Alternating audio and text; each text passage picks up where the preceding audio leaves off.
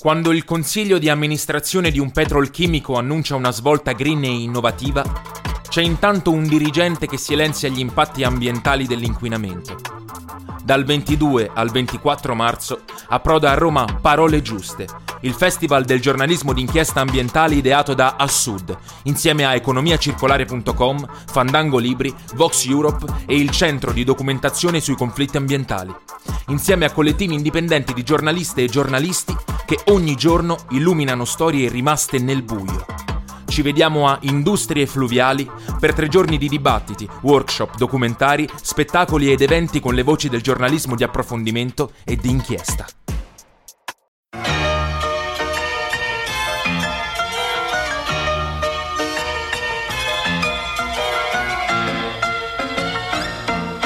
Quest'anno sono 30 anni che faccio il cantautore, anzi il cantastorie.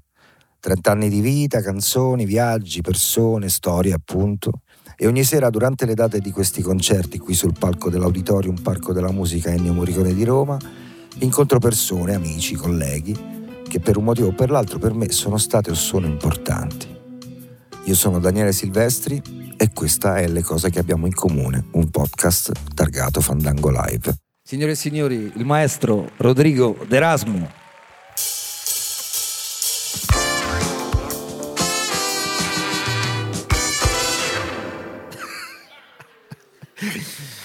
Bella. Gazzè quando l'ha sentita ha detto raccapricciante. esatto. Beh, hai sentito anche la reazione, l'applauso è stato quantomeno imbarazzato. Volevamo che fosse un po' anni 80, un po' fantastico, capito? Ci siamo riusciti ampiamente.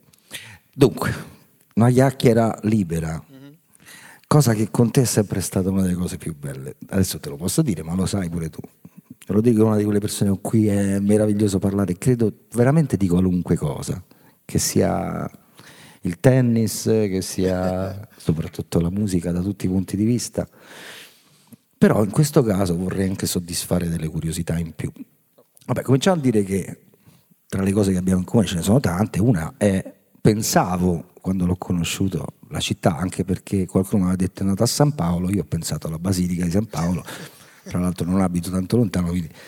e invece è nato a San Paolo del Brasile il Signore qua, poi diciamo, l'ho scoperto poco dopo, però a Roma in realtà c'è tanto, ovviamente, nella tua vita, nella tua storia, una sì, generazione sì. appena dopo la mia, che riguarda anche il signor Lazzarotti, il signor Mafia, no? quelle eh, esatto. sì, sì, quei... Bob, eccetera. Mid 70s, quel 70 qualcosa. Ora tu però vivi a Milano.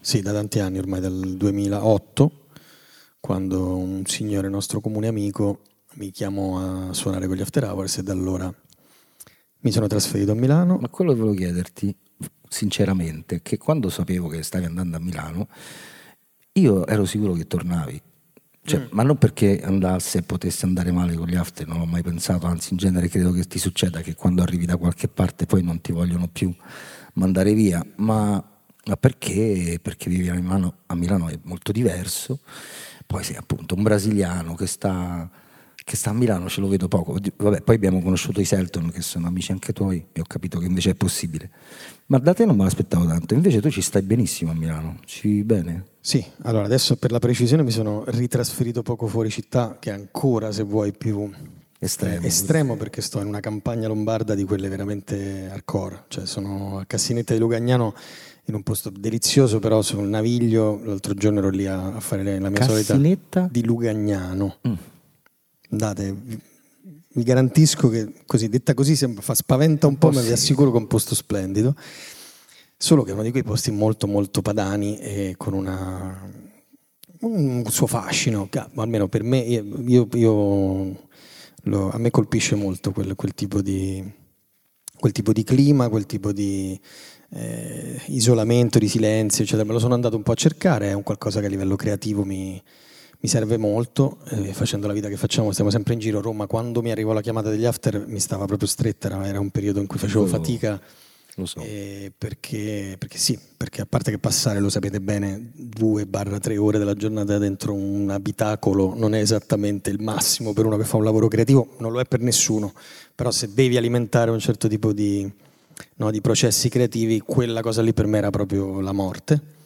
E, e, invece andando a Milano, all'epoca non c'era il traffico a Milano quando mi trasferivo, adesso è diventato come quello, Roma sì, e infatti per sì. quello mi sono spostato fuori. È un buco rispetto a Roma per Sì, che- però comunque se, se- se entri in una macchina non ne esci più lo stesso e infatti mi sono trasferito fuori, vado a Milano lo stretto necessario per quello che sai, per il mio posticino. Ma che ho- quindi non è imminente il tuo ritorno qua. Temo di no. Te- no, Vabbè, Sto basta, bene, solo sto questo bene, mi interessava. sto bene. Grazie, te lo dico. No, scherzo.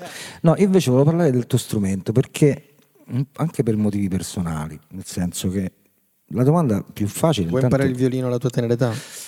Non proprio, ma anche se mi piacerebbe molto. In realtà ultimamente ho pre- preso in seria considerazione l'ipotesi di prendere il violoncello elettrico. E ne parliamo però a parte se non lì è. Invece, tornando al tuo strumento, intanto perché hai iniziato a suonare e come hai iniziato a A suonare? proposito il di San Paolo del Brasile, quando ero piccolo i miei mi portavano al Teatro Municipale di San Paolo, che è il teatro un po' come dire la Scala a San Paolo, a vedere, erano abbonati, mi portavano a vedere i concerti di musica sinfonica, a quanto pare mi dicono così, penso che insomma non sia leggenda ma sia verità, che ogni volta che entravamo in sala io andavo sotto l'orchestra già schierata e indicavo, e mi fissavo sui violini, ero molto affascinato dai violini e comunque quel suono lì era, era un qualcosa che era molto evocativo per me, quindi insomma nel tempo è rimasta questa, anche nelle loro teste, no? questo, questo- questo pensiero. Poi quando ci siamo trasferiti in Italia abbiamo vissuto prima a Torino, poi a Rapallo vicino a Genova e non, si è mai creata la situazione per iniziare a studiare il violino, quindi ho fatto un po' di pianoforte, un po' di chitarra classica, che è rimasto come sai un altro mio strumento del cuore. E, e poi arrivati a Roma, quindi Roma è legata al violino, ho iniziato gli studi, perché il mio maestro di chitarra classica qua a Roma, eh, fantastico, cioè una persona per me molto importante, quando seppe di questa mia passione disse, ma ti piace, piace il violino? Eh, allora troviamo un maestro di violino perché con la chitarra non c'è magni. Abbastanza vero, però. Beh, perché no, nella sua testa, violino in, in orchestra ce ne sono tanti, quindi uno di quelli Certo. potresti essere tu, chitarrista, o diventi un solista o fai un'altra strada, no?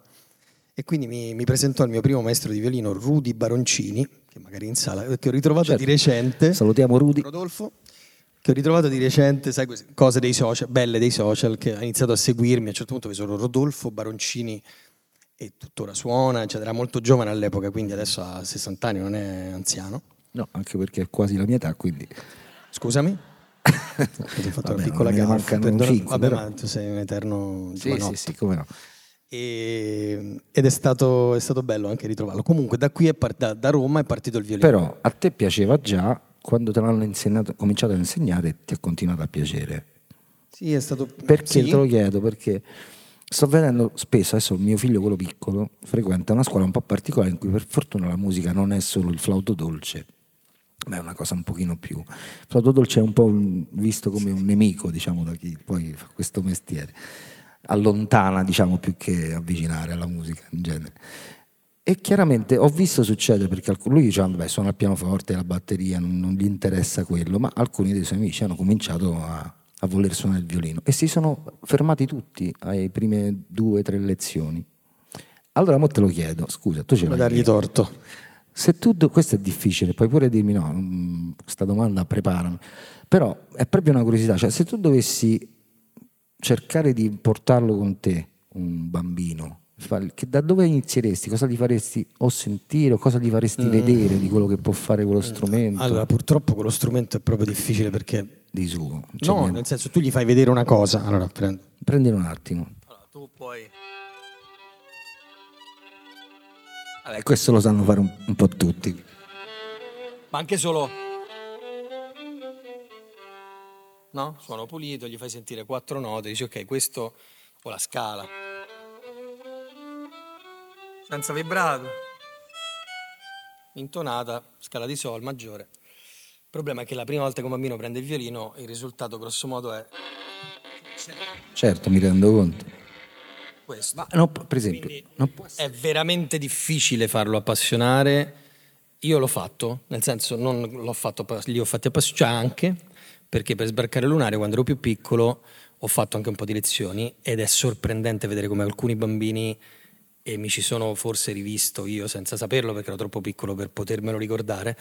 Eh, ce l'hanno nel DNA. Io avevo questo bambino molto piccolo eh, che è in sala anche lui insieme a Rodolfo Baroncini, eh, che, si chiama, che, si chiamava Giovanni, di cui non ricordo il cognome. Stupendo, una specie di piccolo Mozart con gli occhierini tondi, capelli ricci, bio, boccoli biondi, che neg- aveva il senso del ritmo di. Eh, allora, Giovanni, facciamo così.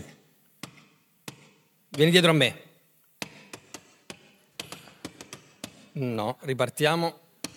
Era impossibile. E nel giro di sei mesi, è, tutto il resto era un po' un disastro, non aveva proprio talento musicale zero, nel giro di sei mesi suonava meglio di tutti gli altri bambini con cui avevo iniziato perché era pazzo per il violino, cioè lui voleva vedersi allo specchio con lo strumento, aveva tutta una sua estetica ha... e anche io ero così, amavo molto la mia figura allo specchio con lo strumento, non so, il violino è uno strumento strano, deve proprio prenderti... Ma scusa, ma invece non potrebbe essere, non dico una cazzata perché non, non, faccio questo mestiere, non, non insegno il violino, ma il pizzicato non potrebbe aiutare a avvicinare, non sarebbe in modo più semplice che all'inizio impari un po' le armonie pizzicando invece che con l'archetto. Ah, anche, ma secondo cazzata. me ci sono tutti strategie di, per evitare quello che ti ho fatto sentire prima, no? mm. cioè, il problema vero poi è anche quanto chi sta intorno ai bambini è disposto per tre anni a sopportare un gatto sì, sì, sgozzato sì. in casa tutti i giorni certo, che il bambino certo. prende lo strumento. No, è perché è così, cioè, soffri le pene dell'inferno finché piano piano cominci a sentire un suono vagamente piacevole. Prima di, cioè, cioè ci vogliono 3-4 anni prima di sentire qualcosa di udibile. Nel caso però del signor Rodrigo d'Erasmo non si è limitato ad arrivare a un certo punto ad avere la tecnica, il suono e la purezza. Io non so se sei, non sei il primo in Italia, ma sicuramente dal mio punto di vista sei il più bravo di tutti, a mettere quel suono lì dentro, dentro dei pedali, cioè farlo diventare uno strumento rock, comunque con delle potenzialità completamente diverse. Lì chi è stata la tua ispirazione, il tuo maestro, se c'è stato, o hai fatto tutto te? No, lì è stato un caso abbastanza fortuito, come tanti ne capitano nella vita di chiunque, ma forse in quella degli artisti cioè, mi piace immaginare un po' di più, di una mia fidanzatina dell'epoca, Valentina Montuori, che anche lei salutiamo, anche lei è lì in fondo, l'ho vista prima, che... Ciao Vale, la Monica. Ciao Vale, amica già. Violista, mm-hmm. che mi portò a vedere alla Palma Club, attuale Monk, il concerto dei Dirty Three, cioè la band di Warren Ellis che nel, negli anni poi è diventato uno dei Bad Seeds, cioè il, e, e, negli anni soprattutto è diventato proprio il braccio destro di Nick Cave. E, e, quindi andammo a vedere questo trio meraviglioso che se non conoscete vi invito ad ascoltare, gli Sporchi 3, e violino, stranissimo perché poi non avevo mai visto niente del genere, una band in cui il cantante è un violino. Mm. Cioè una band strumentale non c'è la voce e la voce è il violino. E, la, il violino di questo signore meraviglioso, che adesso anche lui è un giovanotto di 60 e qualcosa, e che usava il suono del violino, cioè violentava il suono del violino in una maniera che io non avevo mai sentito prima. E quindi andai, all'epoca non c'erano cellulari, non c'era niente, quindi andai sotto palco, rimasi sconvolto dal concerto, violino, chitarra elettrica e batteria. E poi andai sotto il palco a studiarmi tutto quello che che aveva lì di strumentazione per capire come avesse prodotto quei suoni, quindi con un taccuino mi presi gli appunti, mi sono pure disegnato quello che vedevo, i pedalini, con, con i certo, nomi. Con... E poi il giorno dopo sfondai tutti i salvadanai di casa e andai da Bandiera, che tutti noi qua conosciamo, a cercare di comprare quello che potevo. Bandiera è un, è un negozio, negozio di strumenti musicali, però Franco Bandiera, il proprietario, è anche uno dei più grandi benefattori della storia della musica italiana. Anzi, fate anche sulla fiducia, fate un applauso a Franco Bandiera che tanti ragazzetti senza una lira, se non ci fosse stato Franco Bandiera che prestava strumenti così sulla fiducia. Quando e poi... così accadde, Dani. Così? Così accadde perché io mi comprai due dei pedali che avevo visto lì, che erano un distorsore, e, che è uno storico Ibanez, no? l'overdrive e, un, uh, e l'altro che cos'era? Forse era un... Uh, ah, il looper perché lui faceva un sacco di cose con la loop station, che è un modo di no, registrare direttamente il proprio suono e poi risuonarci sopra, siccome era l'unico strumento melodico del... Tra l'altro anche il looper è in sala, salutiamo... Uno dei... e, e, Franco, sì. pensa, io non avevo i soldi sufficienti per comprarmi l'amplificatore e quindi gli lasciai tipo 200.000 lire, non mi ricordo, 250.000 lire e, e mi diede comunque l'ampli dicendo ok, tra un mese, cioè te lo lascio, però tra un mese lo riscatti e paghi quello. Nel frattempo misi insieme gli altri soldi e mi comprai anche l'ampli. E partì da lì e cominciai una ricerca che poi è durata da lì una decina d'anni fino ad arrivare poi Che alla... racconteremo tutti adesso, uno dopo l'altro.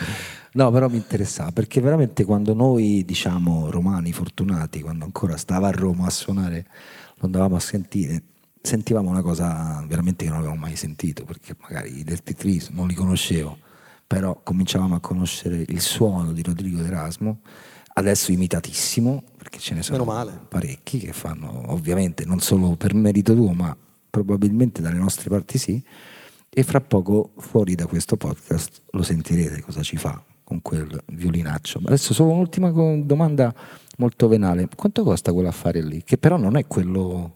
No, questo non è il mio strumento principale, anche se poi l'ho diventato, Mm. perché è lo strumento che mi porto dietro da, come vedete, è abbastanza martoriato dagli anni. Per quello che vedete non è che è, è perché è antico, ma perché ha, ha bevuto più birre di me, praticamente. Cioè, gli, son- gli è finito sopra qualunque cosa.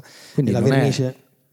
No, è del- intorno agli anni 50, me- Mm. sì, più o meno 1950, poco più. E quindi costa poco. In realtà sì, Ah. però per una vicenda troppo lunga, prima ho accennato una cosa a Daniele che ovviamente si è, Sì, che non sono- possiamo raccontarvi se no stiamo qua mezz'ora. però. Però sì, diciamo che è uno strumento che mh, ti dico solo questa cosa e la butto lì, che io pensavo valesse e che mh, abbiamo pagato anche, dico abbiamo perché all'epoca ero piccolo e l'hanno comprato un po' i miei insieme a me, eh, pagato un po' di soldini e non valeva assolutamente quei No. soldini.